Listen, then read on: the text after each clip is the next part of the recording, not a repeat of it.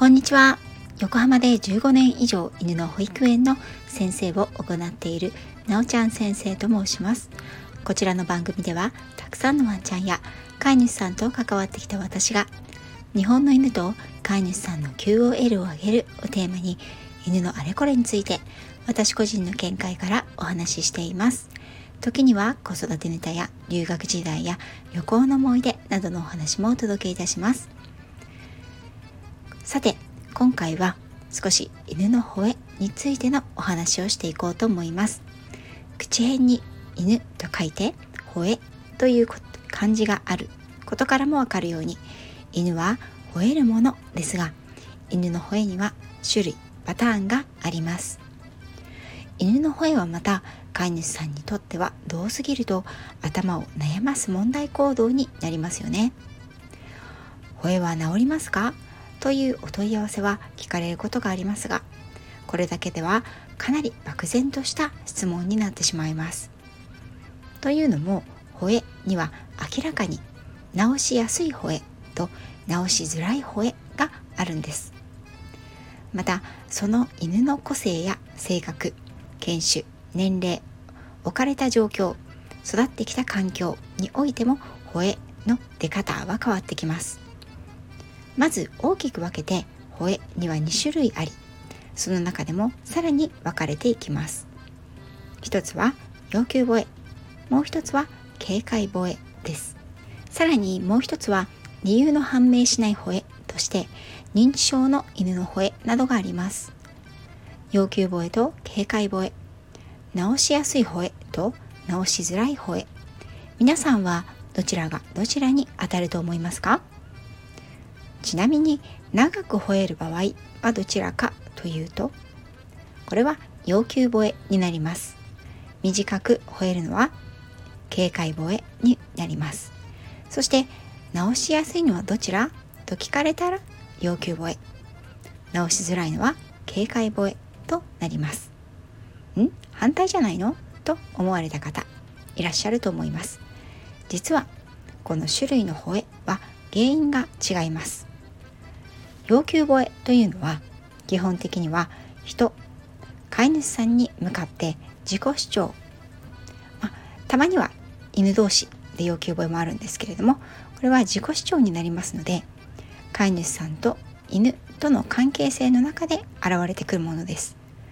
飼い主さんご自身が変わるという意識を持てば直すことはどんどん容易になっていきます。警戒吠えは一方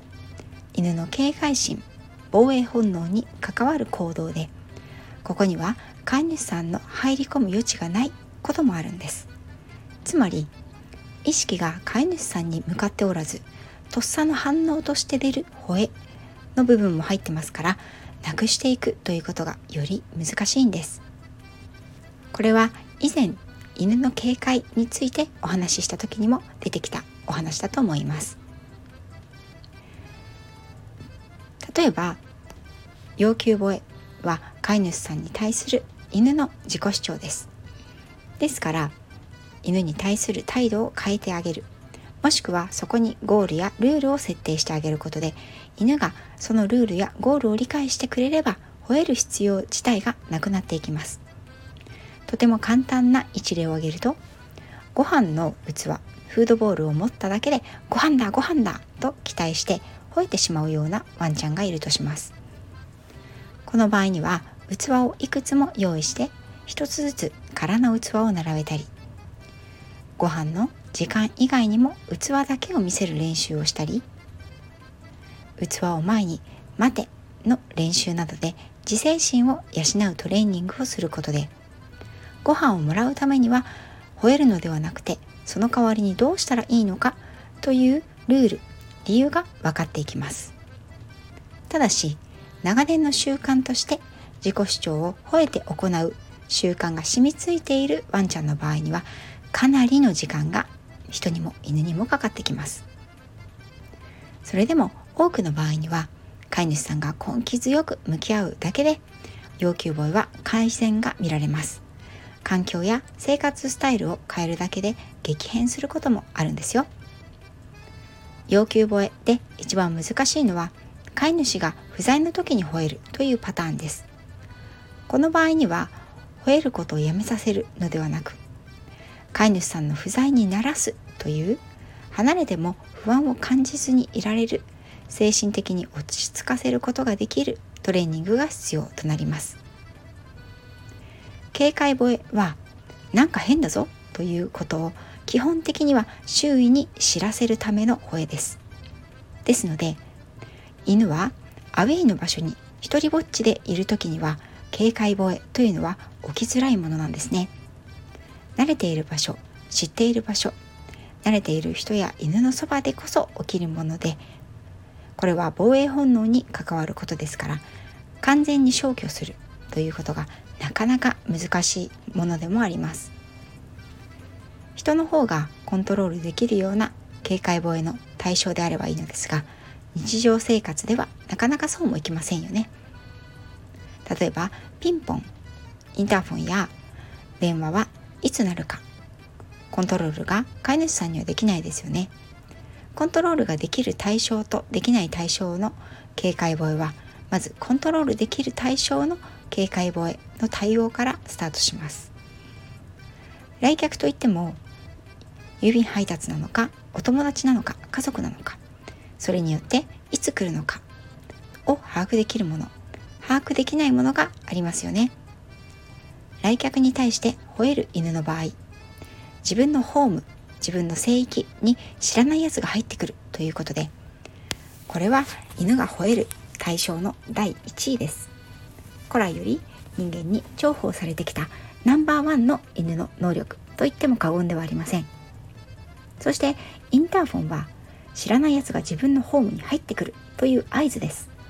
これを警戒するということは犬にとっては重要な任務なんですね。であれば来客が来ることが分かっている場合には警戒心を高め吠えさせるということを予防する対策をとっていくといいでしょう。例えば家に入ってくる前のインターフォンにものすごく吠えてしまう場合にはインターフォンではなく電話を鳴らしてもらう。インターフォンの音を変えるといった工夫を施した上で改めてインターフォンの音に対して吠えないというトレーニングを積んでいくことが有益です。またお友達などであれば家の外に犬と一緒にお友達を迎えに行くということも有益であることが多いです。ホームに入ってくる知らない人を警戒するというワンちゃんでもアウェイである家の外で出会う人間に対しての警戒心は薄いことがあります。飼い主さんがワンちゃんのお散歩中に知り合いと立ち話をするようであればなおさらです。お友達を迎えに行き話をしながら一緒に家に入りましょう。その時はワンちゃんを褒めることを忘れずにああうちのママったらまた立ち話してるな。うん？今日はこの人なんか一緒についてくるな。あれ？うちの中にも入ってくるの？あれ？まあまあ飼い主さんも褒めてくれるし。ままあいいかどうぞ。まあ犬的にはこういう感じですよね。そういう流れを作りましょう。警戒吠え要求吠えはシチュエーション泣いている吠えているキャリア。犬の興奮度合いによっても大きく異なっていきますが一つだけ確実なのは飼い主さんが諦めてしまったら犬は変わることはありません。そして預けただけで嘘のように永遠に吠えが治るということは私は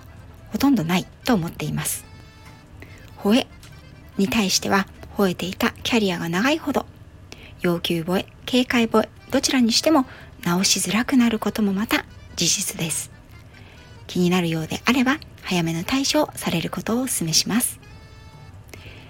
今回も最後まで聞いていただきありがとうございました。